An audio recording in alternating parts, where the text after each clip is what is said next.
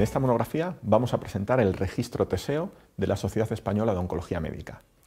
Los dos autores de esta monografía son dos coordinadores del registro, la doctora Paula Jiménez, especialista en oncología médica del Hospital Central de Asturias de Oviedo, y el doctor Alberto Carmona, especialista en oncología médica del Hospital Universitario Morales Meseguer de Murcia. El registro TSEO es un registro observacional internacional prospectivo, el cual analiza exclusivamente la enfermedad tromboembólica venosa en los pacientes con cáncer y surge de una necesidad de poder disponer de mayor información oncológica específica de estos pacientes. Este registro se inició en el verano de 2018 y actualmente a fecha de noviembre del 2020 tenemos más de 1.600 pacientes reclutados. Hay 42 centros activos, 40 centros en España y dos centros en Portugal y la intención es continuar este registro con una finalidad de tener un registro a largo plazo en el cual recojamos específicamente variables oncológicas. En esta monografía vamos a revisar las dos primeras publicaciones que se han presentado a lo largo de este año.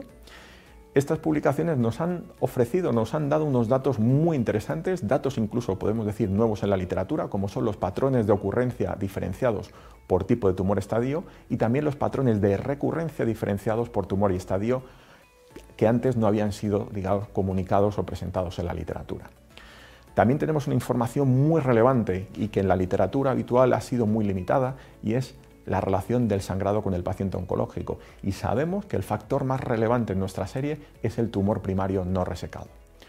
Una de las lecciones más interesantes procedentes de este registro es la necesidad de captar adecuadamente el estadio, el contexto oncológico, el tratamiento antineoplásico específico y el momento temporal de la ocurrición del evento tromboembólico venoso. Estos factores son claves y esenciales a la hora de entender esta complicación y de poder proponer el mejor tratamiento a los pacientes con cáncer. Tenemos retos en este registro TSEO. Tendremos que competir con toda la tecnología de Big Data que en estos años se está desarrollando, pero pensamos que el registro TSEO va a seguir teniendo una importancia capital junto con otros registros como el registro RETE, que ese ha sido nuestro modelo a seguir y ha sido nuestro claro ejemplo de cómo desarrollar un buen registro. Claramente tendremos que pensar en buscar la medicina personalizada, añadir muestras biológicas para poder desarrollar estudios translacionales y que no solo podamos tener información clínica, sino que la podamos completar con información biológica.